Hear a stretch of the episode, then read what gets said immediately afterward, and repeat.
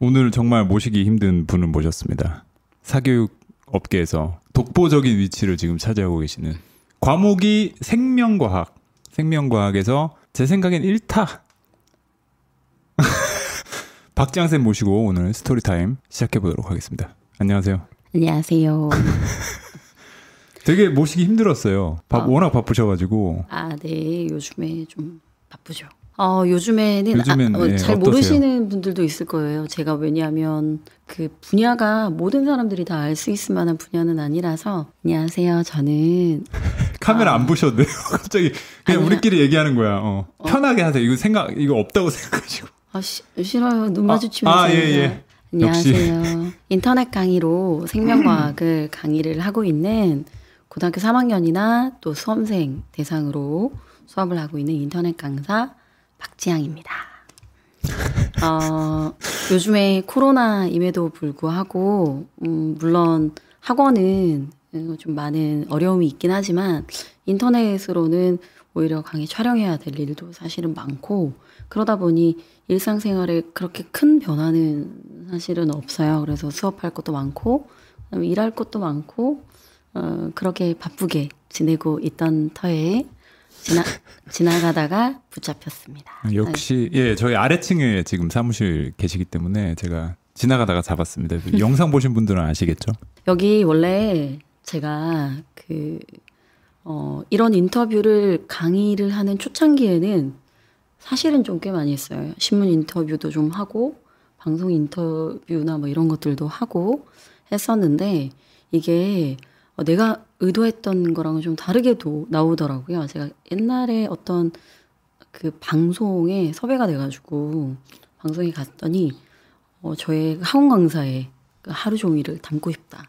그래서 저랑 같이 한 8시간 동안 막 열심히 막 PD 따라다니면서 이렇게 했거든요. 근데 막상 방송에 딱 나왔을 때 막 제 친구들한테 막 본방 사수해라 뭐 이러면서 다 했는데 결론적으로는 EBS 선생님과 사교육 선생님에 대한 비교여가지고 그래서 너무 막 돈 하는 돈과 관련된 걸로 focusing이 돼서 그때 진짜 멘탈이 되게 많이 힘들었던 것 같아요. 그래서 그 뒤로는 그러니까 저도 그 뒤로 이런 인터뷰나 이런 기회가 좀 있긴 한데 어, 무서워서 잘 안 나갔던 것 같고요. 그래서 오늘은 어, 이제 어느 정도 수업을 되게 많이 하고 이쪽 업계에 있다 보니까 제가 인스타가 있어요.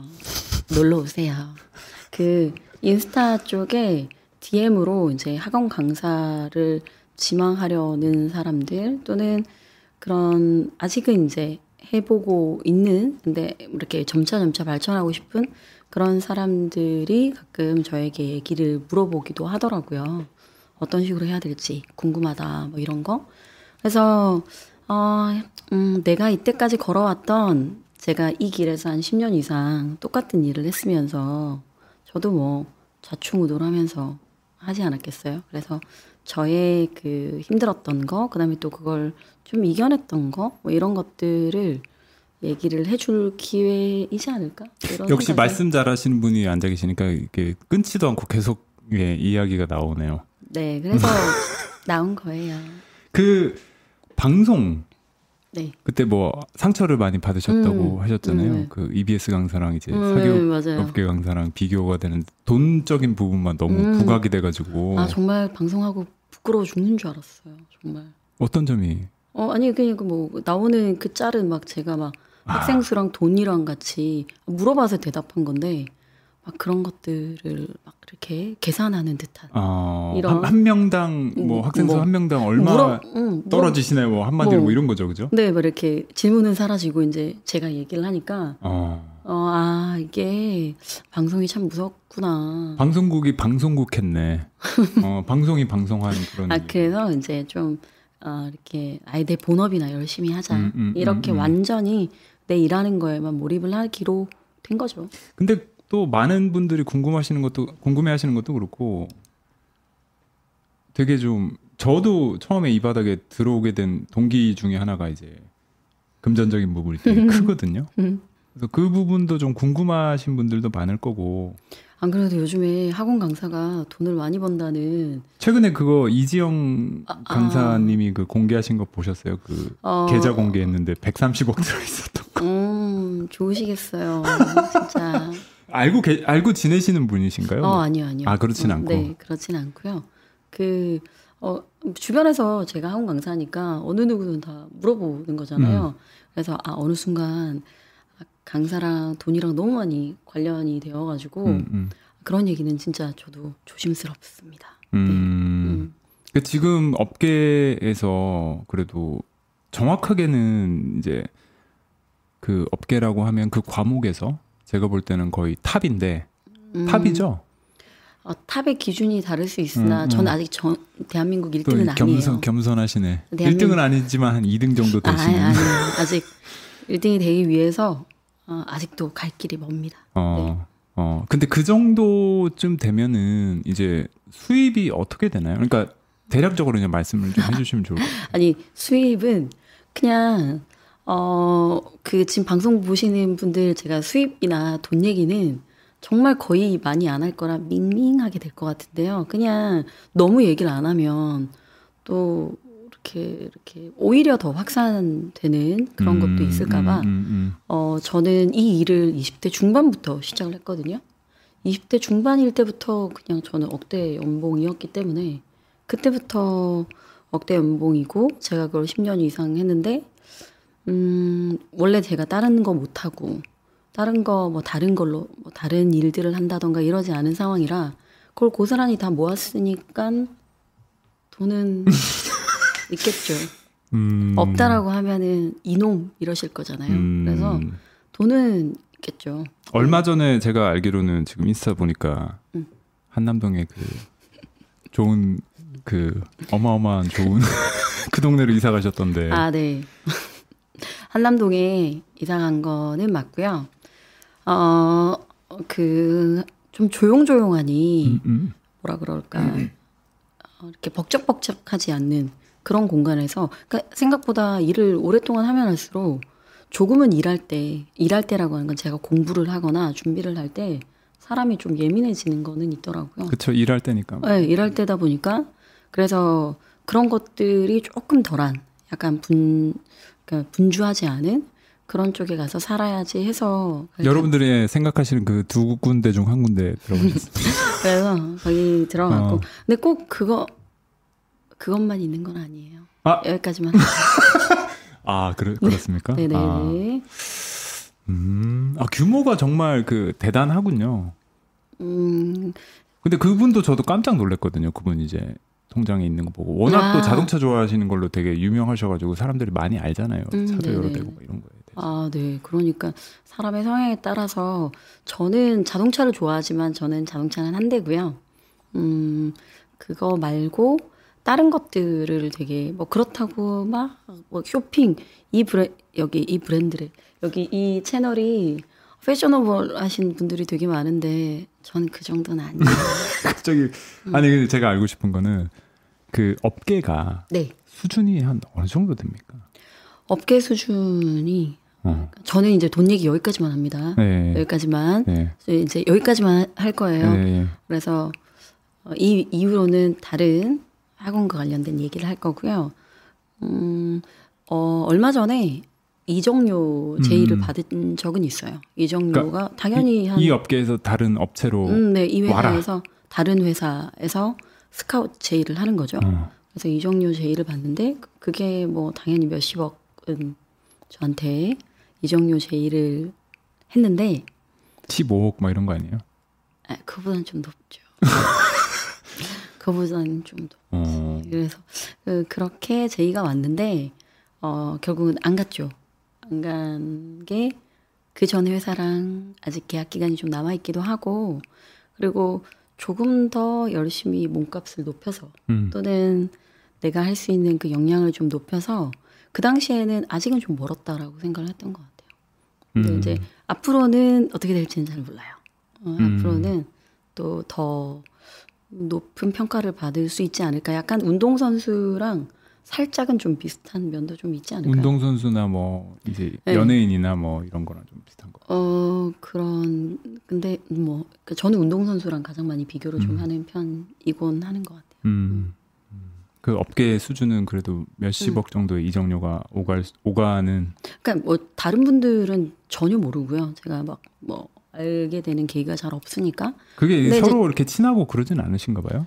어, 이렇게 서로 서로 도 자기의 일하기 좀 바빠서 강사가 좀 그렇잖아요. 그러시지 않으셨어요? 막 주변이랑 같이 이- 뭐 이렇게 친목 도모를 할 여유가 잘은 없어요. 잘은 음. 없어서 하- 해봤자 내 회사 직원들과 함께 얘기하는 거. 그래서 강사 선생님들이랑 어, 적당히 친하긴 해도 이 약간 막, 막 이렇게 모든 걸 다 하는 음. 선생님들은 좀 한계가 있죠. 그러니까 뭐 예를 들어서 학원 끝나고 같이 밥 저녁 먹는 정도? 음, 네, 그 정도는 돼도 어, 평상시에 뭐 전화해서 뭐 이런 지는 아- 않은 정도의 음. 친목 관계. 네. 다들 좀 그런가 봐요. 어, 다들 좀 바쁘고 예민하고 그 좀 강사하시는 분들이 예민해요. 어, 예민해요. 살짝 이제 어, 자기 중심적이고. 네, 보면. 그리고 제가 술을 뭐 저도 한번 술을 잘 먹어볼까 했는데 술을 잘 먹지 못한다는 걸 빨리 깨달았기 때문에 아 술을 안 드시는구나. 어, 술을 어릴 때 아예 정말 먹지를 못했고 그다음에 좀좀 커서 저에게도 방황이라는 시기가 있잖아요. 그때 한번 술로 술로 스트레스를 푸나 해서 먹어본 적은 있었는데 아니더라고요. 오케이. 그래서 그럴 기회도 잘 없어요. 음, 오늘의 방송은 신사 비오페이스 펠릭스 전자담배에서 협찬해 주셨습니다. 500이 그렇게 아까우세요? 아니, 돈이 문제가 아니라 내가 지고는 못 사는 성격이거든. 아, 네, 그런 분이셨구나. 저는 그냥 택시 타고 갈게요. 예림이! 예림이! 내가 잘못했어. 내가 나쁜 놈이야. 아니야, 내가 나빴어요.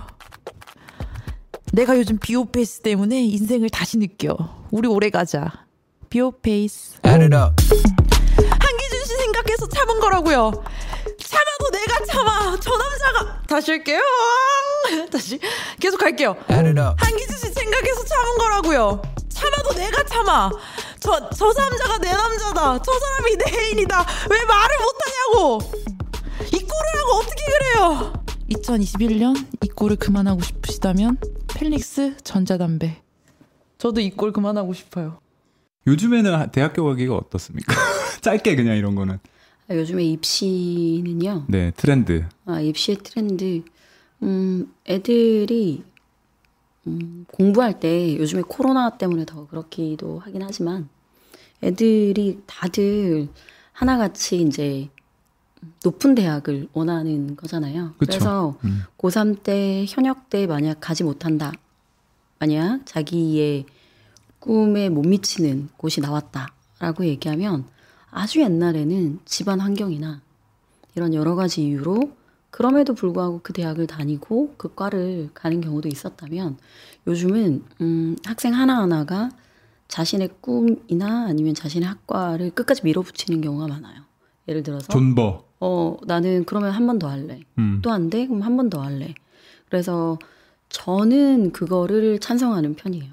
사실 음, 끝까지 음, 음. 어, 아시다시피 인생이 되게 긴데 한번 우리 겪어보니까 스무 살 때 가나 스물한 살에 가나 스물두 살에 가나 의미 없죠. 네, 1년, 2년이. 1년 2년이 의미가 어- 없고 자기가 그걸 끝까지 내가 원하는 걸 해내는 게 제일 중요한 것 같거든요. 그래서 저는 그렇게 이제 시도하려고 하는 학생들한테는 저는 아이고 잘했다, 아이고 잘했다 할 수는 음, 없고 음, 음, 음. 그럴 수는 없더라도 아, 긴 인생으로는 응원한다 라고 얘기를 해요. 지금 학생들 가르치신 게 정확하게 몇 년 정도 되죠? 아 요즘에 음, 제가 점점 인기가 많아지나 봐요. 애들이 DM으로 어찌나 옛날 사진을 보내는지 아 옛날에 예, 강의하셨던 옛날 사진들. 강의했던 거 선생님 이 영상도 남아 있어요 하고 보내는데 제가 깜짝깜짝 놀래요. 그 제가 몇 년부터 수업을 했냐면 그 제가 있는 회사 제가 있는 회사에서 첫 번째 강의를 인터넷 강의를 올린 게 2004년 2005년? 음, 그러면은 뭐 15년, 16년? 네, 그래서 애들이 그래 자기 세 살 때라고. 그러면은 한 16년 정도 16년 정도 하셨는데 네. 그 동안에 뭔가 되게 얼마나 많은 학생들을 가르치셨을 거예요. 그죠? 어, 지금 안 그래도 세워봤거든요. 네. 세워봤다는 건 얼마 전에 광고를 또 해야 되니까 나는 몇 명이랑 해봤다 뭐 이런 걸 해야 되다 보니 근데 과목적으로 국어나 영어나 수학은 그 전체의 수험생들을 다루는 거지만 저는 또 생명과학이라는 그 꼭지가 또 있다 보니까 음, 저랑 같이 했던 그게 수강권으로 보니까 한 65만 건 정도? 70만 건은 좀 안 되는? 아 그렇게 카운트가 되는군요. 이게 네. 인강이다 보니까 네. 수강권이라는 걸로 네. 카운트가 돼서 65만 명. 음, 65만 건, 뭐, 그게 작년 정도였었을 거니까, 그거보다 한 2, 3만 원더 많아졌겠죠. 음. 그렇죠. 이게 진짜 진정한 인플루언서네요. 65만 명한테 아, 영향력을 끼치고 있고. 그 아직까지 그 제자들이 뭐 예를 들어서 연락이 오거나 어, 그럼요. 연락이 와요. 연락이 와서, DM으로, 인스타로 DM으로도 오고, 어, 가끔, 그 제가, 제가 이과다 보니까 애들이 다 이과생이라서, 약사거나 의사인 경우도 꽤 있고, 한의사도 있고, 그게 아닌 뭐 기업체에 있는 친구들도 있겠지만, 어, 약국에서 사고 있는데 조용히 주는데 선생님 이래서 깜짝 놀랐어요. 그래서 어, 목소리 듣고 알았다고 목소리만 들어도 알 수 있어요. 저희는 뭐 이렇게 얘기하더라고요. 그래서 이제 그런 식으로도 음, 제자를 만나요. 음 그런 거 보면 되게 어떠세요 기분이? 어 진짜 그, 근데 그 자, 잠깐 모를 거 아니에요. 선생님은 어 저는 모르죠. 모르잖아요. 이제 네. 인강으로 들은 학생 같은 네. 경우는. 근데 모르는데 제가 그런 마인드를 바꾸게 했던 큰 사건이 제가 이제 운동하는 곳에서 유재석 님이 같이 운동을 한 적이 있거든요. 제가 짐 짐. 어, 짐에서 음, 반포에 그 거기 아, 거기? 여, 예, 거기에서 연예인들이랑 어, 저도 몰랐는데 거기서 운동을 하는데 그 갑자기 이제 유재성 님이 갑자기 훅 하고 눈앞에 나타난 거예요. 근데 그거 알죠? 나도 모르게 인사를 한 거예요. 그리고 일단 자기 얼굴은 되게 난 너무 어, 익숙하니까, 갑자기 어. 어 와 안녕하세요 이렇게 인사를 했는데 올라가면서 불현듯 아 그는 나를 모른다 막 아 이거 누구세요 하면은 이럴 수는 없잖아요 TV에서 뭐 이럴 수는 없어가지고 그런데 유재성님이 어 안녕하세요 이렇게 되게 반갑게 인사해 음. 주시는 거예요 유느님이 그래서 아, 아 이게 마, 기, 기분이 되게 좋구나 음, 이런 음. 생각이 들어서 지금 인터넷 강의로 저를 봤던 친구들 저는 못 보지만 그런 친구들에게 길 가다가도 아는 척 하는 친구들도 있거든요. 막 달려오는 눈빛이 다른 친구들이 있어요. 음. 눈빛이 우와 이런 눈빛이면은 와서 어 안녕 내 수업 들었구나 뭐 이렇게 약간 많이 바뀌었어요. 그때부터 좀 바뀌었던 것 같아요. 기분이 기분 좋으시죠? 너무 그러면? 좋더라고. 그 원래 그렇게 좀 이렇게 사람들 앞에 나서서 이야기를 한다든지 뭔가 분위기를 주도적으로 이끌어 가신다든지 좀 성격이 좀 그러신가 봐요. 어, 저는 아기 때부터 그랬대요. 아기 때부터도 일곱 살 때도 엄마가 우리 딸 어딨나 하고 보면은 저 멀리 아저씨한테 가서 모르는 아저씨인데 자, 저 노래 좀 시켜보세요. 이렇게 얘기를 했대요. 제가. 그래서 노래를 다 시켜놓고 너무 예뻐가지고 아이고 잘한다고 500원을 주면 조용히 저 남동생도 있어요 해서 500원 하나를 더 받고 그렇게 할 정도로 어, 그때부터 돈을 잘 버셨네. 제 것만 받지 않고 이렇게 남동생이 준석인데 준석이 발음도 못하면서 준시야 거도 주세요. 음. 뭐 이렇게 해서 엄마가 어 너는 누군가가 그랬다고 잘 키워야 된다고 얘기를 많이 음, 음. 들었었다고. 음, 음. 학교 다닐 때도 좀 이렇게 뭐랄까 소위 인싸라고 하잖아요. 잘 아. 어울리고 분위기 음. 주도하고. 음, 그랬던 것 같아요. 전체적으로 막 이렇게 어, 이렇게 왁자지껄하게 막 웃기고 막 이런 타입의 아니라 음. 약간 무게감 있는 친구들 있잖아요. 그냥 무게감 있고 주변에 사람들이 좀 모여 있고 뭐 이런 이런 사람들 중에 한 명이었던 것 같고 그러니까 좀 약간 반장 쪽이었습니까? 아니면 일진 쪽이셨습니까? 어 이렇게 어, 이렇게 일진이 될 뻔했는데 음. 제가 스스로 많은 걸 깨우쳐서 일진은 아닌 반장 쪽 요렇게 스스로 많은 걸 뭘 깨우셨다는 어 지금 거예요? 저희 아빠가 그 복싱 선수셨거든요. 그 경남 체전에서도 상을 받을 만큼 그러다 보니까 아빠가 아, 나는 딸인데 너무 이상하게 좀 방향으로 교육을 흘려갔어요. 그러니까 공부를 잘하는 것보다 우리 아빠는 지지 않는 게 중요한 거예요. 음. 그러니까 지지 않는다는 거는 싸움에서 이기는 것. 그래서 어릴 때부터 싸움에서 이기는 방법을 그렇게 어릴 때부터 터득을 한 거예요. 많을 때는 그냥 사람들이 가까이 오지 그때는 훅이야. 뭐 이런 거 훅을 날려라부터 시작해서 아니 그 패는 거네. 어 그런 걸 가르쳤어요. 그런 걸 알- 이긴다는 게. 어, 그런 걸 알려줬어요. 오. 그래서 저희 아빠가 지금 생각해 보면 아주 교육적이지는 않고 음, 음. 아주 자유분방하게 키우셨었거든요. 예를 들어서 그 아, 나는 아빠를 통해서 뭔가를 간접 경험 어릴 때부터 간접 경험한 게 되게 많은 것 같아요. 아빠가 추석 날 같은데 이제 할머니 집 간다고 도로에 갈 때 보통 보면은 꽉 막혀 있잖아요. 아빠는 어떻게 하냐면 바보 같은 것들, 어 이렇게 꽉 막힌 길을 가 나는 지름길로 가지 하면서 막 지름길로 가는데 결론적으로 내가 봤을 때는 이게 지름길이 아닌 것 같은데 뭐 이런 느낌? 그래서 막 아빠 스스로는 되게 요리조리 잘 살고 있다라고 생각했던 것들이 내가 보기로는 이러나 저러나 그냥 제대로 가는 게 나을 것 같은데 뭐 이런 것들을 많이 좀 알려줬던 것 같아요. 그래서 굳이 나쁜 길로 가지 않더라도 아버지가 타산지석이 됐군요. 아, 저러지 마. 어 그럼요. 어 그래요.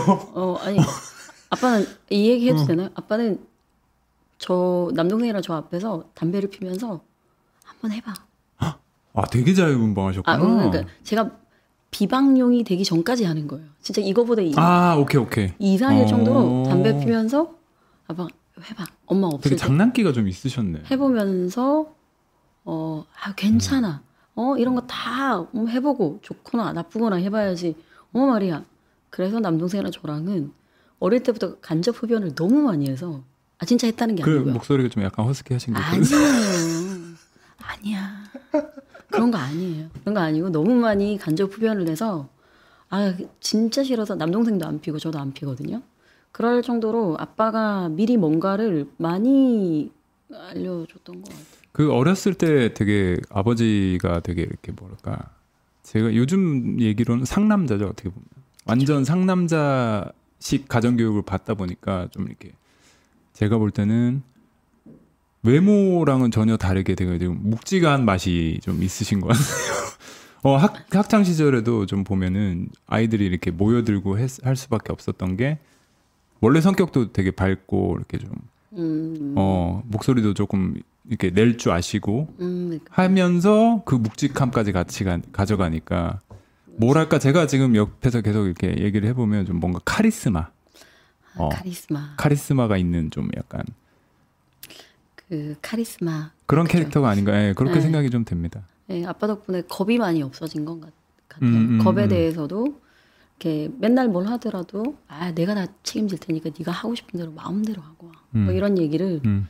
가장 많이 했었던 것 같아서 그래서 좀 겁 없이 키워졌던 것도 맞고요. 음, 어릴 때부터도 그래서 지금 여기까지 오는 것도 잘 그 이쪽 업계에 대해서 잘 모르셔가지고 그럴 수는 있는데 음, 이쪽 어깨가 좀 쌀벌하죠. 쌀벌한데 이제 또 문과와 이과가 또 좀 나뉘어져요. 학년도 나뉘어지고 그러면은 저는 이과 중에서도 고3 수험생 이쪽은 생각보다 여자 강사들이 아주 엄청나게 말씀하시면 괜찮습니다. 예.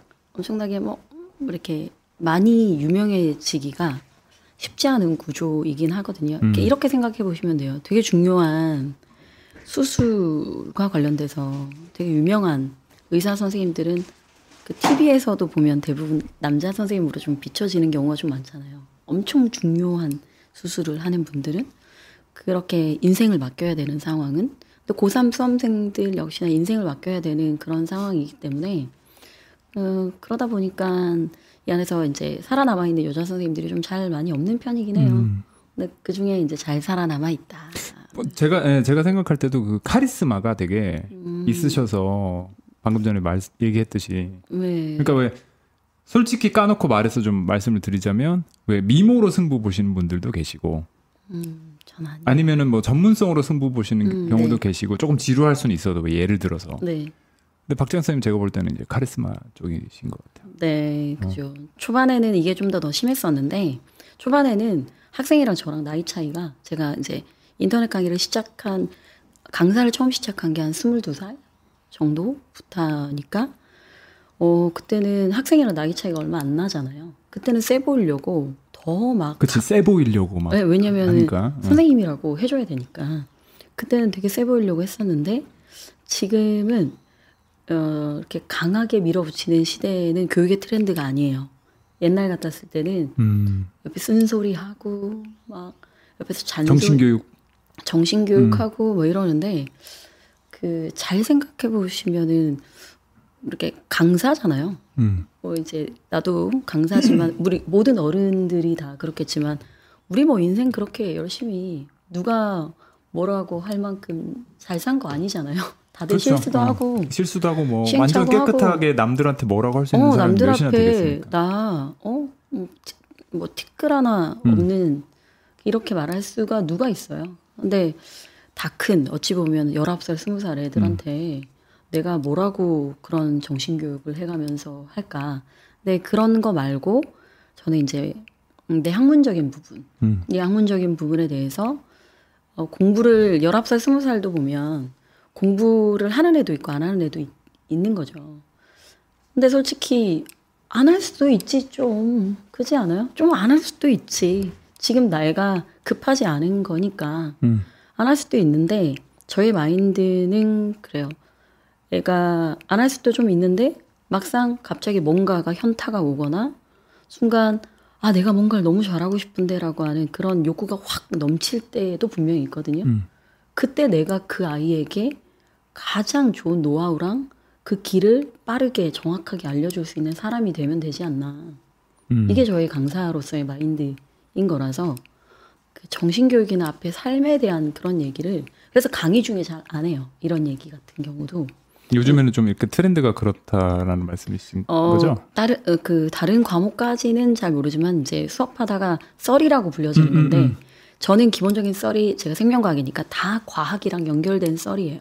뭐 췌장암이 왜 늦게 발견되는 줄 아니? 뭐 이런 것들 음, 다 인체에 관련된 썰들을 들어가는 거고 살아가는 거에 대한 너네 이러니까 이래야 잘 살아야 돼, 뭐 해야 돼 이런 얘기는 거의 없죠. 그런 얘기가 되게 확 이목을 끌면서 애들이 솔깃하게 만들기는 하지만 사실 하기가 음. 좀 위험하죠. 자기 자신을 되돌아봤을 때. 어, 근데 제가 대치동에서 수업을 하지만 학원 강사로 뭔가를 나가고 싶다라고 하는 분들이 계시면 저는 제가 초반에 강사를 시작했을 때는 약수동에 있는 아주 조그만한 학원이었거든요. 어, 그 원장님 이거 보시려나? 갑자기 어, 갑자기 사람을 찾습니다. 그래서 약수동에 있는 약수동에 예. 어, 그, 아, 기억, 아, 하여튼, 원장님 저 박지향이에요. 음. 오늘의 방송은 신사 비오페이스 펠릭스 전자담배에서 협찬해 주셨습니다. 아 오빠 진짜 나 오빠 얼굴에 뽀뽀 못하겠어. 아니 도대체 이번엔 왜? 나 오빠 피부 너무 안 좋아가지고 도저히 뽀뽀 못하겠어. 하 미안하다. 남일 같지 않으신가요? 깨끗하고 맑고 자신 있는 피부에 비오페이스. 아 오빠 진짜 나 오빠랑 키스 못하겠어. 아니 도대체 왜? 나 진짜 오빠 담배 냄새 때문에 키스 못하겠어. 하, 미안하다. 남일 같지 않으신가요? 전자담배로 바꿔보세요. 펠릭스. 자, 어쨌든 그렇게 그부터 시작해서 이제 인강회사로 스카우트 제의가 들어온 거였었죠. 대치동에 있는 인강 네네, 회사요. 그 유명한 네. 회사에서 스카우트 제의가 들어왔었는데, 어, 그, 스카우트 제의가 들어왔었을 때, 이제, 혹시라도 저는 가끔 어떤 사람이든 이제 누군가의 선택의 순간이라는 게 있잖아요.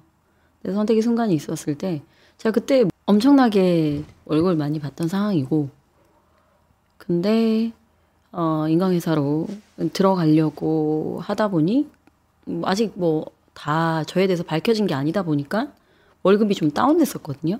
진짜로. 그랬는데 어떻게 할까 고민했을 때 저의 선택은 그냥 내가 여기에서 그때 너무 어리기도 했고 어떻게 될지 모르니까 그 직종의 가장 중심부를 가보자. 였던 음. 것 같아요. 그러니까 음, 그 메이저 메이저의 주류로 들어가 보자. 끝자락에 있는 곳을 가서 내 능력이 어떤지 나도 모르고 아무도 모르는데 한번 뭐 미칠 거 없으니까 가서 부딪혀 보자 라고 음. 얘기를 하고 가서 이제 수업을 하기 시작했던 거죠. 그러니까 돈 보고 쫓아갔다기보다는 더 오히려 다운됐었을 때. 네, 다운됐었으니까. 그쵸 저는 궁금한 게 제가 이제 그쪽에 일을 했었어 가지고 어떤 식으로 그 스카우트 작업이 진행이 되죠? 음, 그러니까 뭐 저는 그 회사에 예를 들어서 저는 그때 면접 보게 된 게 그 공채가 있었어요. 저 제, 때는. 아, 네네. 그래서 그거를 쫙 자소서랑 써가지고 어, 맞아요. 아, 요즘엔 그래요. 어, 어 그렇게 요즘엔 해서 그렇습니다. 제가 들어갔었거든요. 그리고 요즘에는 대부분의 인강 회사들이 다 그렇게 해서 그렇죠. 지금 이제 시스템이 다 갖춰져서. 응, 응, 응. 근데 그때 당시에는 이제 잘한다는 사람들을 소문 듣고 이렇게 발탁을 하게 되는 경우가 많고요. 음. 어, 그리고 맨 처음부터 저는 인터넷 강사가 될 거라고 이렇게 스카우트 제의를 받은 건 아니고 그 계열의 오프라인 회사에서 음. 먼저 수업을 하게 될 음. 기회를 얻기 위해서. 그러니까 이런 거예요. 이제 뭐 지금도 사실은 공채가 있긴 하지만 그래도 좀 다른 예외적인 그 발탁이 되는 경우는 한 지역 내에서 또는 어떤 분야에서 이 사람이 수업을 잘한다라고 하는 부분은 소문이 안 날 수가 없어요. 어떻게 소문이 나지? 학부모님들한테 학부모님들에게서도 소문이 나고 학생들 사이에서도 나고 학교 안에서 확 하고 번지기 때문에 나고. 음. 그래서 그거에 가장 발빠른 것이 학원의 관계자들이기 때문에 요즘에 누구누구가 잘 된다며 잘 된다며가 잘 된다며가 이렇게 싹 퍼져요. 음. 싹 퍼지면서 어, 웬만한 회사들 이쪽 업계에 있는 사람들까지 다 퍼지게 되면 얼굴 한번 보자가 되고 음. 저는 그때는 그 대치동에 이제 있는 회사로 오프라인 수업을 했었을 때 그때 어 그 회사에 있었던 뭐 간부님들 사장님이나 이런 분들 다 한 번씩 쓱 하고 지나갔었어요. 그래서 무슨 말씀이세요? 수업하고 있는데 수업하고 있는 걸 옆에서 복도에서 쓱 한번 지나가면서 아 대치동에 이제 처음 들어가서 이제 수업을 시작하셨는데 네. 그 학원에 와서 왜 높으신 분들 아 그 그분들 학원이 여러 개니까 여러 개니까 어, 어. 뭐 순시하듯이 막 어, 이렇게 어, 다 어. 가면서 근데 강의하다 보면 강의 중으로 밖에 나가는 밖에서 나가는 제 수업의 목소리 하는 말투 뭐 판서도 보이기도 하고 판서 이런 것들 다 보이잖아요. 정확하게 말하면 저는 기회 기회가 왔고 그 기회를 이렇게 딱 움켜 잡은 셈인 거예요. 그 기회가 뭔데요? 그 음, 대치동으로 진출한 거? 대추 대치동으로 진출을 한 것도 기회이긴 하지만 음. 거기 간다고 인터넷 강의나 아니면은 그 높은 사람들 눈에 띄기도 힘들잖아요. 그렇죠. 그런데 한 번씩 지나가는 그런 뭐 1년에 한 번 있을까 말까 하는 음. 그런 상황에서 제가 수업을 하고 있었고 주- 수업을 하고 있었는데 발성의 diction이라든지 음. 아니면 목소리의 성량이나 음. 목소리에서 느껴지는 파워라든지 그리고 판서의 깔끔함이라든지 근데 쟤 누군데 저렇게 하니 데리고 나와봐 라고 그게 이제 손주은 회장님. 뭐 괜찮아요. 아 그래서 어. 뭐 많은 맞죠? 분들이 손주은 회장님 맞죠? 어뭐 그랬던 걸로 기억이 날 것 같네요. 하여튼 그래서 와서 어 이렇게 오디션을 한번 봐라가 됐고 아 음, 이제 인, 인강 오디션을 음. 봐라. 그래서 들어가자마자 오디션을 봐라 그랬을 때는 그 당시 그 회사가 엄청 큰 회사로 이제 인강으로 발전한 회사는 아직은 아니었었기 때문에 그때가 언제죠? 한 그때가 2000 2003년, 2000, 2000, 2003년, 진짜 4년. 일찍부터 하셨네. 네, 저는 정말 일찍부터. 아 진짜 일찍부터 하셨네. 저는 그때 대학생이었거든요. 어 그때부터 음. 이, 아, 2000, 어, 그죠. 음. 그랬을 것 같아요. 그래서 2004년에 제가 계약을 했었을 거니까. 어. 하여튼 그 전에도 그 회사에 있었을 거니까요. 어찌 됐든 그렇게 오디션을 봐라 했는데 저는 그 생각했어요. 아유, 뭐 이걸로 뭐가 되겠어. 라는 생각. 그 인강의 파워를 잘 몰랐던, 예, 거지. 전혀 몰랐고 인터넷 강의 그 당시에 뭐 인터넷 강의가 뭐지? 뭐 이런 어, 저는 그때 당시엔 EBS밖에 몰랐기 때문에 음. 음, 그래서 오디션을 볼 때 요즘엔 안 그래요, 여러분. 그때 당시에는 그 앞에 사장님, 부사장님, 상무님 이런 분들이 시, 시범 아. 강의를 봤어요. 그 무슨 진짜 오디션 프로그램처럼 어, 정말 진짜 양현석 앉아 있고 네, 이런 그런 느낌이네. 좀. 어. 어, 지금은 그렇게 하고 담당자가 앉아 있지만 그 당시에는 부사장님이라든지 뭐 사장님이라든지 뭐 이런 식으로 앉아 계셨어요. 앉아 계셨는데 제가 앞에서 수업을 할 때 그 아버지가 길러줬던 아빠가 조, 저한테 길러줬던 좋은 점이 있잖아 나쁜 점 나쁜 점은 나중에 얘기할 건데요. 하여튼 좋은 점 중에 하나는 겁이 없이 길러서 그 세상에 무섭을 게 없게 좀 길렀기 때문에 뭐 이걸로 내 인생이 크게 달라지겠어 내 인생은 내가 알아서 하는 건데 뭐 이런 게 좀 커서 앞에서 강의를 할 때 시간을 막 하고 있는데 나도 모르게 그냥 난 떨어지겠지라는 생각에 어, 앞에 그 분들에게 질문을 한 거예요. 이거 어떻게 되니? 뭐 이렇게 학생인 것 학생인 것처럼 수업, 수업을 하면서 어 이거 대답을 해볼까? 누가 대답을 해요? 아무도 안 하고 가만히 있어. 그러니까 수업을 정확하게 들으라고 했지. 뭐 이렇게를 앞에서 한 거예요. 손준 회장님 앞에서. 아 회- 회장님 말고 다른 그 밑에 있는 다른 아, 네네. 그분들이 그냥 뭐 어, 이러- 어. 이렇게 그래서 저를 뽑자 말자가 되게 양분됐었어요. 아, 막 아쟤 하자 미치네요. 이렇게 막 어. 이렇게 해서 막 이렇게 했다가 결국은 이제 들어가게 됐던 또 좋은 계기는 그 회사에서 때마침 제 동종 과목의 선생님이 나가게 돼서 자리가 빈 거예요. 그게 되게 중요하더라고. 네, 맞아요. 어, 그래야지. 어, 기회, 가 왔고 그러니까. 그 기회를 어, 그때 바로 잡았던 거는 아주 오랜 시간 전부터 저는 수업과 관련된 일을 정말 많이 했었고 그러면서 제가 수업을 할 때도 아이들한테 전문적으로 보여주고 싶어서 어릴 때부터 했으니까 앞에 판서라든지 수업이 끝나고 난 다음에도 판서 연습을 했어요. 누가 봐도 이거는 그냥 신출내기 강사가 아니라 음. 몇년 동안 한 사람 같은데? 라고 하는 것이 딱 보여질 만큼 그렇게 연습을 되게 많이 했는데 우연찮게 기회가 왔고 근데 그 기회가 온 걸 잡는 순간 너무 순식간에 진행이 되는 거예요. 음. 파파박 이렇게 그분이 나가면서 이제 제가 그 자리를 채웠는데 그 자리를 채우자마자 그 분야에서 1년도 안 돼서 1등이 된 거예요. 음. 네, 그렇게 맨 처음에 제가 나이가 어려서 그때 당시에도 너무 어려서 제가 고3을 수업하고 있었지만은 그때 당시 고등학교 1, 2학년 위주로 수업을 했었거든요. 1, 2학년에서 이제 바로 빵 하고 혜성처럼 나타나게 된 사람이 돼버린 거죠. 그 면접했던 순간에 되게 떨리시지 않으셨어요? 어, 그 순간에 지금도 많은 사람들 앞에서 그 나가서 말할 기회가 되게 많거든요. 어, 뭐 그런 기회가 좀 많은데 어, 지금도 그런 지금 여기 올 때도 똑같은 마인드로 생각을 하거든요. 내 인생에서 내 인생에서 지금 이게 완벽할 필요는 없어. 음. 완벽할 필요는 없고 그냥 지금 하면서 내가 이거 했는데 나중에 모니터링을 해봤더니 아 그때 이 말을 할 걸 말을 좀 더 더 조리 있게 할 걸. 그럼 그거 그 다음에 고치면 되고. 그러니까 과정이라고 생각하고 이게 마지막 결론이라고 생각하지 마. 이렇게 생각을 엄청 막 세뇌를 많이 시켜요. 음. 그래서 그 자리 에 올라갔을 때도 너무 기대하지 않게 음. 아, 장아, 너 뭘 들어오자마자 이걸 하니? 기대하지 마. 라고 하는 거랑 또 두 번째는 충분히 내가 했던 것만큼이라도 발휘할 수 있으면 잘한 거라고 생각하자. 요 정도까지.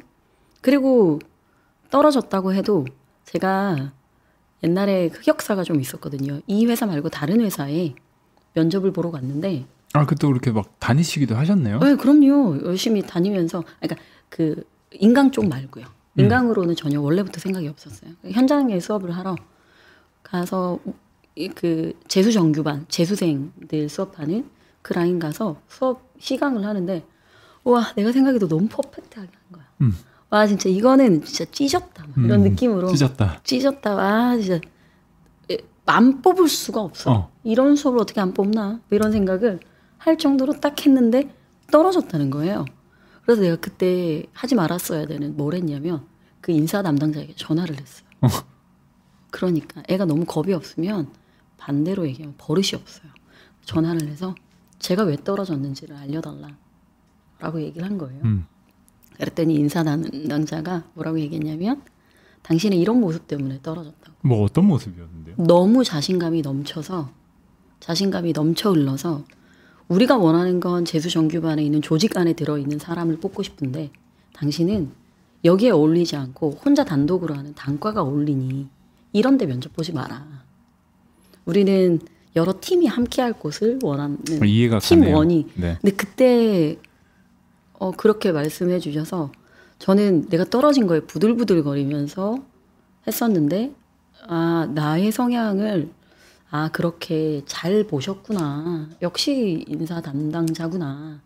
그래서 저도 저 단독으로 하는 단과 강의라고 하거든요. 자기 이름 걸고 하는 거. 그런 쪽으로 좀 나가게 됐던 거죠. 그러니까 이제 고등학교 1학년, 2학년들이랑 그러니까 단과 강의랑 재종, 재종반이랑 좀 성격이 많이 다르죠. 재종반은 좀 이렇게 교무실도 있고 맞아요 이 학교랑 되게 어, 비슷한 학교랑 분위기. 되게 비슷한 분위기고 그래서 맞아요. 좀 융화가 더 돼야 되는데 맞아요 너무 나대셔. 음, 제 친구들이 제가 교사 자격증이 있어서 제가 학교 선생님을 준비했던 사람이라서 그래서 음, 제 친구들이 가끔 얘기해요. 그 네가 학교에 왔었으면 음, 교, 이미 옛날에 교감한테 잘렸어. 이렇게 어, 너 음, 분명히 인사고과로 넌 잘렸을 거야. 그런 거는 되게 중요한 포인트인 것 같아요. 이렇게 뭔가 내가 생각할 때 되게 결정적인 인생의 순간을 맞이했을 때 되게 긴장되고 그러는데 네, 쭉 하시는 얘기가 보면은 내 인생을 크게 놓고 봤을 때. 그러니까 멀리서 놓고 봤을 때 지금 이게 음, 어뭐 어떻게 되겠어 내 인생이 이거 가지고 뭐 그렇게 막 180도 바뀌겠어라는 좀 사실 그러지 않을 확률도 되게 높은데도 불구하고 맞아요. 마음가짐을 그렇게 하는 거죠. 그 이런 음. 거의 전반적인 거는요. 제가 원래 그 심파나 힘든 얘기나 이런 거는 오글거려서 수업 시간에도 아우 뭐 이런 얘기를 너네들 앞에서 뭐 이런 사람인데 그래도 내 얘기를 하는 날이니까 좀 편안하게 얘기를 하면 제가 스무 살 이전에 겪었던 것들이 꽤 많았던 것 같아요. 저희 아빠가 사업을 하면서 그 페인트 칠을 하는 페인트는 그 인화성이라고 해서 불이 되게 잘 붙어요. 그러는 말 크게 되게 잘 되셨는데 완전히 다 타서 불이 뭐 소방차가 몇 대 나오고 뉴스에 날 정도로 보통 큰 불은 뉴스에 나잖아요.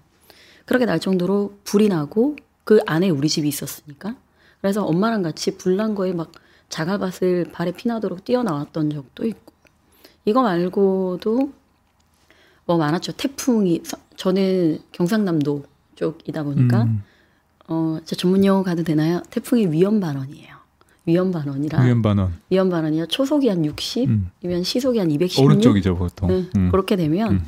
진짜 온갖 거 다 날아가거든요. 매미입니까 그게? 아 매미 이전이었던 것 같아요. 아, 제 매미 아기. 때였으니까. 사람가? 아, 어, 그럼 비슷한 사람이 음, 기억이 안 나요. 그래서 이렇게 벽이 툭 하고 넘어지는 바람에 저랑 남동생이 자던 그 집이 무너져서 깔린 거예요. 그래서 거기에 뭐 이건 뭘까? 어린 나이니까 잘 모르니까. 그렇게 되어 보기도 하고. 이거 말고도 진짜 다 쫄딱 망해서 단칸방에 사는데 그, 어, 그 이제 도둑이 들어와서 아버지에 있는 그 두툼한 지갑을 쓱 하고 가져가는 걸 이렇게 살짝 눈 떠가지고 이런 건 지켜본 적도 있고. 뭐 당연히 아빠 사업이 망해서 망해서 빨간 딱지가 붙은 적도 있고 우리 아버지가 사업에 항상 자주 망하다 보니까 망하다 보니까 맨 마지막에 이제 제가 20대 초반이었는데 아빠의 사업이 세상에 누가 잘 되고 싶지 안 되고 싶겠어요. 근데 우리 아빠는 좀 한 한 방을 원했거든요. 한 방. 상남자시니까 어, 상남자는 한한 방. 방이거든. 예. 한 방이거든. 그래서 근데 나는 우리 아빠를 사랑하는 마음에 우리 아빠가 좀 잘 됐으면 좋겠는 거예요. 그래서 20대 초반에 제가 연대 보증을 써준 거예요. 어, 그러니까 내가 보증을 딸이 아버지 서겠다. 연대 보증을. 그러니까 너무 겁 없이 길렀어. 음. 연대 보증을 서줬던 거죠. 근데 당연히 망했겠죠.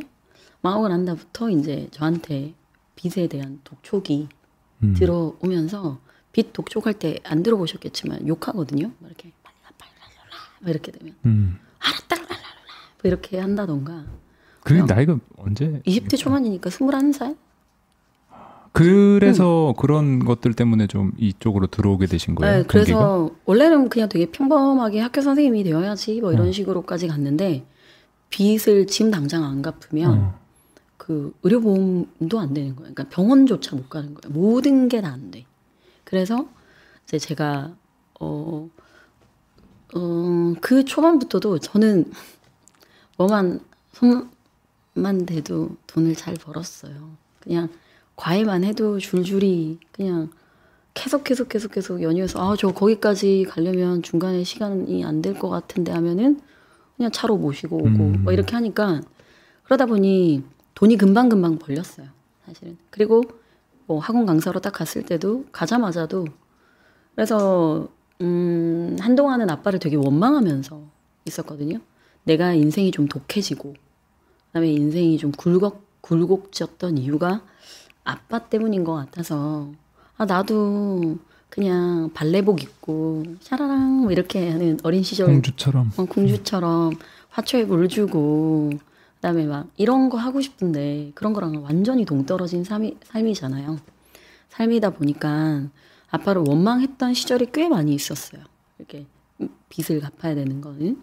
근데 결론적으로 보니까 그 어렸을 때 그런 것들을 많이 겪다 보니까 뭐가 있냐면은요. 지금 갑자기 저에게도 뭐가 그 맨날 어, 성공적이고 뭐가 막 좋은 일만 있겠어요. 악성 댓글도 달릴 때도 있고 그 다음에 뭐 큰 또는 작은 소란스러움도 있겠죠. 근데 그런 것들 할 때마다 에이 별, 뭐 이렇게 많이 넘어갈 수 있는 것 같아요. 별거 아닌데 라고 음. 하던가 아니 그래도 살면은 그냥 잘 살아가지던데 뭐 이런 거 에, 그러다 보니까 지금 여기까지 올 때도 일희일비하지 않는 것도 음, 나쁘지 않게 잘 되거든요. 사실. 어, 그리고 아직도 제가 제 그 업종에서 탑에 있는 선생님들 중에서 아직도 제가 나이 상으로도 막내예요. 음. 그러다 보니까 갈 길이 되게 많고 지금보다도 더 잘 될 거라고 생각을 하고 있거든요. 성향 자체도 그렇고. 그러다 보니까 그런데 너무 들뜨지 않고 왜냐면 저희 아빠가 아주 잘 되는 것도 너무 미친 듯이 잘 되는 것도 봤고 그다음에 하루아침에 떨어지는 것도 봤고 그런 것들도 여러 번 봐서 그런지 이게 몸에 잘 이렇게 이렇게 내재되어서 이게 천천히 천천히 인생을 좀 천천히 천천히 좀 바라볼 수 있는 음. 그리고 걸어갈 수 있는 뭔가 대범함을 된- 네 대범함을 음, 기르게 되셨구나. 기르게 된 것 같아요. 고생은 많이 했지만 음, 그럼요. 고생, 저 가끔 제가 얘기하는데 주변의 사람들이 어, 내가 이런 일이 있었어. 뭐 되게 힘들어하면 그럼 내 얘기를 꺼내줄까? 어, 어. 제가 가끔 얘기, 막 내가 그래가지고 어, 어. 너무 힘들어가지고 내 인생은 너무 망한 것 같아. 어. 그러면 자, 이제 내 얘기 꺼내줄게. 그런 네, 식으로, 그렇게 예. 얘기를 해주면 뭐 상대방이 어, 그렇게까지 망한 건 아니고. 어, 커봐. 어, 그리고 또 무서운 얘기 또 하나 해줄까? 어. 네가 지금 바닥인 것 같지? 더 바닥도 있어. 음, 막 음, 이렇게 음. 더 바닥도 있는데 또 놀라운 건 또 점핑해서 또 올라갈 수도 있어. 그런 거를 다 이제 경험을 해보셨기 때문에 어. 오히려 대범해질 수. 아버님이 뭐 공주 이런 거보다 더 좋은 유산을 어떻게 보면 물려주신 것 같네요. 어, 그러니까요. 지금 어, 아버지가 돌아가셨어요. 돌아가시면서 또 내 마음속에 뭔가 좀 많이 변했던 건 제가 어, 이렇게 이렇게 원래 여기는 패션과 관련된 얘기죠. 아니 아니 아니요 그냥 라이프 스타일 채널은 음. 예. 원래 또 상관없어요. 20대 초반, 30대 초반부터 쭉까지 뭐 옷에 대한 관심도 없고 패션에 대한 관심도 없고 정확하게 말하면 외모에 대한 관심도 많이 잘 없어서 옛날 짤이 그런 그런 거거든요. 엉망이에요. 공개해도 됩니까? 제발 하지 마세요. 아, 네, 안 돼요? 아니 공개하겠습니다. 이, 아니 이 조회수 넘어가면 내가 조회수 공개. 넘어가면 조회수 무슨 조회수? 어 아니 공략할 건 제 얘기 너무 재미, 재밌지 않아요? 역시 예, 사실- 일타 강사들은 이렇게 아, 할 얘기 재밌는 얘기 진짜 더 많은데 자요요 조회수 제 거 조회수 한 5만 넘기면 오만. 어, 네. 제가 2부 2부 2부 준비해 줄게요. 2부는 더 재밌어. 막 요런 거. 왜 이래? 아, 그거 막 옛날 사진 짤 보여주면서 옛날엔 이랬습니다. 막 이런 것들. 어찌됐든 그렇게 그때 당시에는 음. 별로 관심이 잘 없어가지고 네. 알겠습니다. 네. 자, 핑계 너무 대지 마세요. 음. 괜찮습니다. 지금 잘 되셨으니까요, 뭐. 네 그래서 그 이후로 학원에서 계속 이렇게 인터넷 강의 쪽으로 음, 쫙 이렇게 우상향 곡선을 그리면서 올라가신 거죠. 어, 네, 다 우상향 곡선인 것 같아요. 그게 한 몇 년 정도 지속이 되신 거예요. 네, 제 친구들한테 아우 학원 강사 메뚜기야 한철 메뚜기야. 네, 그 메뚜기가 10년째야 얘야. 막 이렇게 얘기하는데 음, 음. 저는 네 우상향 곡선으로 음. 고맙게 잘 뭐 조금 조금 천천히든 지금 있어요. 네 지금 이 아래층에서 사무실을 하고 계시잖아요. 그 지금 직원들 제가 왔다 갔다 하면 뭐한 10명? 네, 제가 월급 주는 그 월급을 주는 직원은 한 열, 아, 20명 가까이. 20명 조교들까지 해 가지고 네, 다 합쳐서 그 파트가 되게 여러 파트가 음. 있거든요. 그래서 학원 강사로 생각하는 많은 분들에게 학원 강사로 어떤 부분 때문에 성공한 것 같으세요? 뭐 지금 방금 말했던 것처럼 이것만 있는 건 아닐 거잖아요. 그러니 저는 이, 이때까지 얘기했던 것처럼 좀 깡이 좀 있는 편이고 공격성도 좀 있고 승부욕도 좀 높고 그런 것들이 있는데 그거랑은 또 반대로 아주 루틴에 강하고 이렇게 성실한 음, 라이프거든요. 음. 완벽한 아침형 인간이라서 음, 밤에 잘 이렇게 빨리 자야 되는 그런 형태일 것처럼 아침에 일어나는 시간도 아침에 일하는 그 시간도 그리고 요일마다 정해져 있어요. 무슨 요일에는 공부를 해야 되는 요일, 그다음에 회의를 해야 되는 요일, 그 다음에 반드시 쉬어줘야 되는 거 이런 루틴이 아주 잘 잡혀져 있는 사람이고 이게 어긋나면 되게 불편해하는. 음. 그래서 좀 예민하다라고 하는 것도 맞을 수도 있고 어, 그런 성실함이 엄청나요. 여러분 성실함이 진짜 엄청나요. 세상에 되게 핫하고 자극적인 그런 선생님들이 없지 않거든요. 있었으나 오래 가지 못하는 걸 제가 얼마나 많이 오랫동안 봤겠어요. 보면서 그런 이유 중에 하나는 그 모든 상황을 성실하게 루틴을 가시면서 하지 못하면 오래 가지를 못해요. 음. 카리스마 어, 카리스마랑 이렇게 예를 들면은 사람들이 이목을 끄는 거랑 이렇게 성실한 거랑은 사실 같이 가기 어려운 가치라고 사람들이 생각을 많이 하는데 이면에는 이제 엄청나게 그 수면 밑에서 맞아요. 이걸 하고 있군요. 이거 뭐라 음, 그러지? 발- 오리 그 거위인가 오리인가? 네, 그걸 하고 계시는. 네, 그래서 성실하게 잘 뭔가를 음. 그 해야 되는 면도 좀 있고요. 또 그거 말고 저는 저는 또 사업적 그러니까 사업가적인 기질이 있었던 음. 것 같아요. 사업가적인 기질과 강사와의 또 차이점은 한국 강사는 내 수업을 잘해야지라고 하는 마인드라면 저는 아 내가 수업을 되게 잘하고 그다음에 잘하는데 내가 책을 만들었는데 이 책을 어떻게 하면 또 잘 팔지? 또 내 강의를 어떻게 잘 판매하지 라고 해서 이 그 홍보하는 수단이라든지 아니면은 그거를 남들에게 이걸 손에 잡아서 하고 싶게끔 만드는 그런 것들을 사업적인 마인드라고 마케팅적인 마인드라고 하면 그러다 보니 제가 제 사업체가 생각보다 좀 음, 강- 학원 강사 선생님들 중에 좀 잘 안정적인 사업체를 가지고 음. 있는 선생님들 중에 한 명이거든요.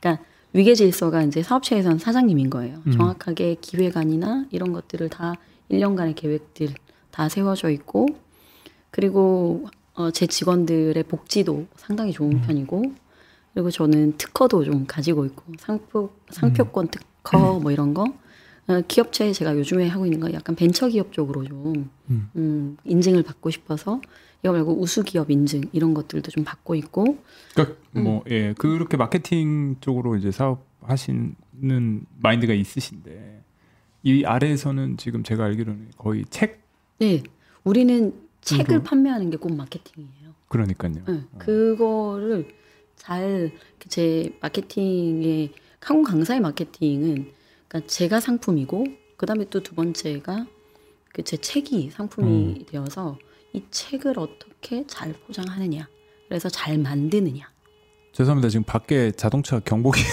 켜져가지고 어 좀 좀 있으면 꺼질 것 같, 같아요. 그 아, 그 요즘에는 학생들이 예전에는 저는 동화 전과 이런 거 보던 세대였는데 음, 요즘에는 문제집을 이제 교학사에서 나오는 문제집 이런 거를 산다기보다는 이제 선생님들이 이렇게 고3들은 만드는 책을 산다고. 고1, 2 애들 말고 저는 어. 철저하게 이제 고3만 얘기를 하면 고3이나 수험생들은 인터넷 강의로 하는 선생님들이 훨씬 더 더 책을 잘 만들고 책에다 돈을 많이 투자하니까요. 음, 저도 많이 투자하는 사람이라서 음, 그러다 보니까 그 책에 대한 신뢰도가 더 높고 음, 그래서 책이 나가는 것도 그냥 뭐 베스트셀러가 뭐 요즘에는 만 권만 돼도 음. 그런데 그쵸. 몇만 권이 나가는 음. 상황이 되는 거죠. 저도 이제 뭐 1년 안에 보면 몇만 권이 나가죠. 그러니 그 책의 시장도 좀 교재에 대한 시장도 뭐 이렇게 잘 키워 놓는 상황이 되고 있어요. 그래서 그- 여러 가지 면에 음. 음, 그럼 지금 수입적인 면에서 강의 수익이랑 이 출판 수익으로 따졌을 때 비율이 한 어느 정도 돼요? 음, 강의 수익도 강의 수익도 한 강의 수입이 6이면 출판이 3. 와, 출판이 출판이 꽤 되네. 어, 그럼요. 책 많이 팔려요. 어. 음, 그래서 책을 음, 잘 만드는, 그러니까 책만 음. 만드는 직원들이 책 전문으로 제 직원 중에 절반은 책만 만드는 직원들이거든요. 음. 그 정도로 투자를 많이 하는 상황이 그뭐 문제 만들고 뭐 문제 거 만들고 네, 문제를 만들고 문제를 지금 현 시점에서 가장 입시가 지금 날카롭게 그 그렇게 잘 만들어야 되려면 오랜 시간에 투자를 해야 돼요.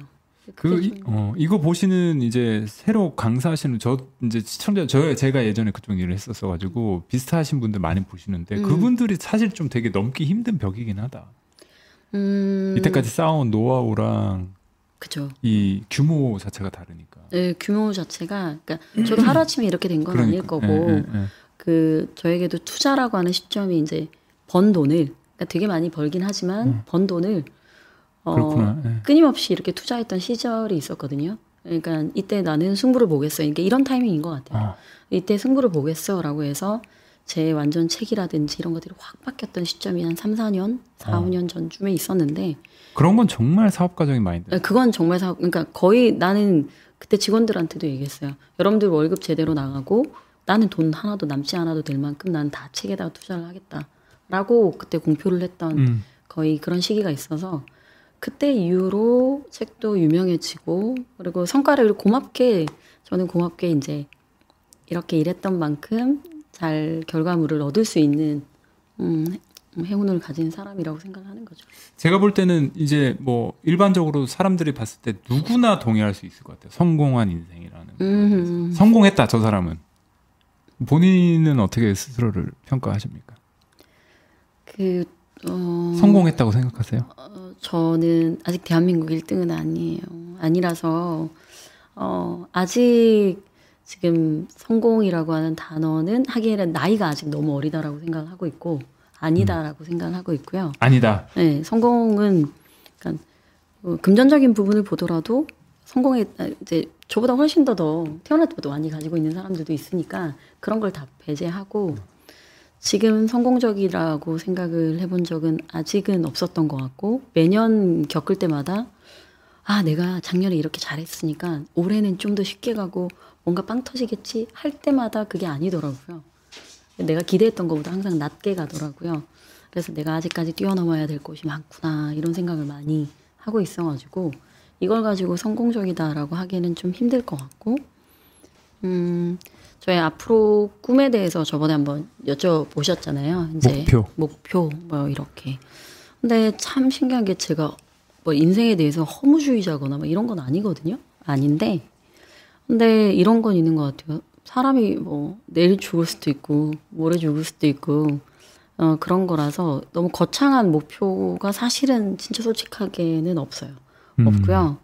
그 올해의 그 그러니까 우리 직원들이랑도 꼭 올해 무언가를 하겠다라고 하는 올해 달성해야 되는 이런 것들만 좀 세우는 편이거든요. 근데 그 중에 하나가 이제 뭐 다는 못 밝히지만 그 중에 하나가 이건 진짜예요. 음, 직원들이랑도 얘기한 건데요. 뭐냐면 내가 강의 중에 수업을 할 때 요즘에 다들 힘든 상황에 수업을 하니까 수업하는 내내 잘 의식적으로 잘 웃자. 첫 번째. 그러니까 수업하다가 웃는 게 잘 안 돼요. 자기가 진지함에 빠져서. 웃자랑 두 번째는 음, 강, 학원, 학원 강사들이 말할 때 말하는 그 그런 반복적인 자기도 모르게 나오는 어투가 있어요. 어, 말투. 그 말투 중에서도 약간 반복적으로 쓸 필요도 없는 그 말투를 없애려고 노력하자라고 하는 요 두 개, 요거 두 개를 너무 사소한가요? 아니 그러니까 뭐 인생에 대한 목표 이런 게 아니 아니네. 인생에 대한 인생에 대한 목표는 제가 인생에 계획한다고 그렇게 안 흘러가던데 내가 계획한다고 그렇게 흘러갔으면 어우 저는 이런 인생 말고 다른 인생을 계획했죠. 아니 뭐 예를 들어서 뭐 돈을 좀 더 벌고 싶다든지 아 돈, 아 돈은 충분하십니까 이제? 아니 충분히 아니라 여러분 세금 많이 내요. 아니 근데 그 세금 많이 내고요. 마지막으로 그거 좀 물어보고 그러면은 근데 네. 그게 저도 그 마찬가지로 이게 돈이라는 게 어느 순간 되게 생존이 해결되면 네, 안정이 되면 그게 네. 인센티브가 안 되잖아요. 돈을 조금 더 벌어서 음. 내가 더 열심히 해서 돈을 더 벌어야지 이런 느낌이 아니잖아. 네, 네. 이 일을 하는데 선생님도 마찬가지. 저도 마찬가지인 것 같아요. 한 달에 한 달에 500만 원을 벌다가 한 달에 1000만 원을 벌었을 때, 와, 나 진짜 너무 기분이 좋은 것 같아. 뭐 이렇게 됐었던 적이 있었는데, 이제 한 달에 뭐 1억을 넘게 벌게 됐을 때, 어, 어, 기분이 좋구나. 라고 하다가, 이제 한 달에 뭐 2억을 버 는 상황이 됐을 때, 그만큼 행복감이 막 팍팍팍팍 올라가는 것도 아니고, 그런다고 내가 막 씀씀이가 내가 이랬으니까 음. 확확확 이런 것들도 아니라서, 음. 돈이 주는 행복감은 초반에는 있을 음. 것 같아요. 초반에는 와 내가 막 이렇게 했더니 이런 게 즉각적으로 오는구나. 어, 와 이렇게 할 수는 있는데 그것만 가지고 내 직업을 끊임없이 음. 이어간다던가 음. 아니면 나의 행복감으로 쭉 이어, 이어져 가는 데는 한계가 있어요. 음, 저도 동의합니다. 음, 그런 부분이 있어서 저는 그 사람들은 어떻게 생각하냐면 네. 저걸 계속 저렇게 해서 무슨 건물 사는 게 목표일 거야. 음, 쉽게 생각하는 경우가 그런 음, 경우거든요. 조만간 살려고요. 그거는. 아, 목표셨던 거예요? 아니 근데 목표는 아니고 어. 그냥 해야 되니까 지금 그렇다고 뭐 이렇게 다른 방법이 없잖아요. 돈이 있는 경우에 어 그거는 너무, 네. 너무 아니 근데 그 뭐 예를 들어서 제가 이제 들- 하고 싶은 얘기는 동기부여는 안 된다는 거지. 돈을 더 벌어야지. 막. 네. 그 일을 계속하는 데 있어서. 지금 저의 동기부여는 있어요.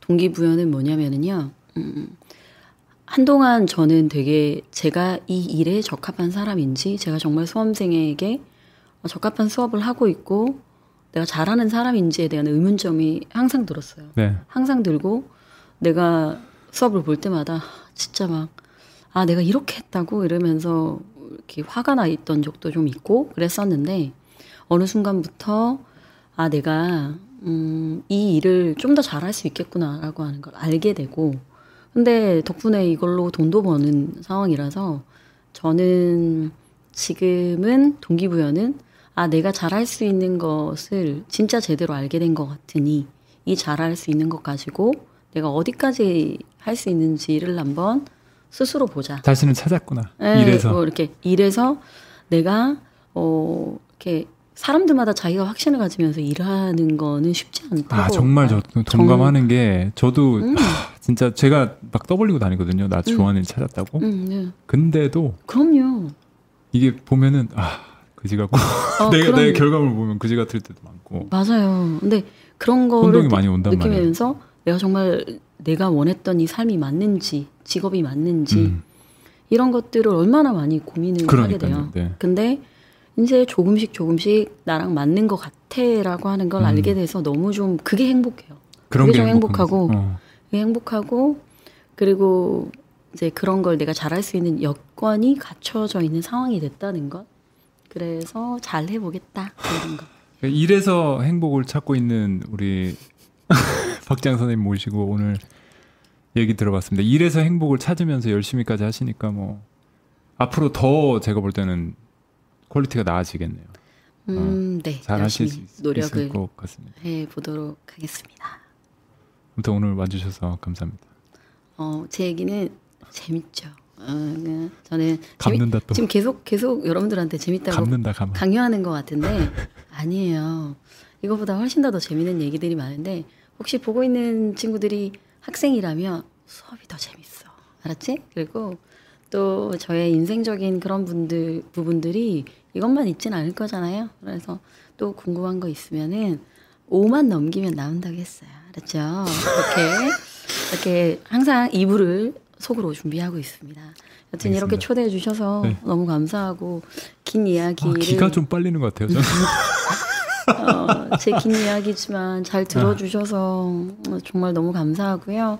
어, 올해 한 해에 음, 힘듦이 있다 할지라도 자기가 좋아하는 일을 찾고 그리고 그걸 열심히 할 수 있는 그 해로 되시길 저도 응원하도록 하겠습니다. 감사합니다. 감사합니다. 네, 저희는 여기까지 하는 걸로 하겠습니다.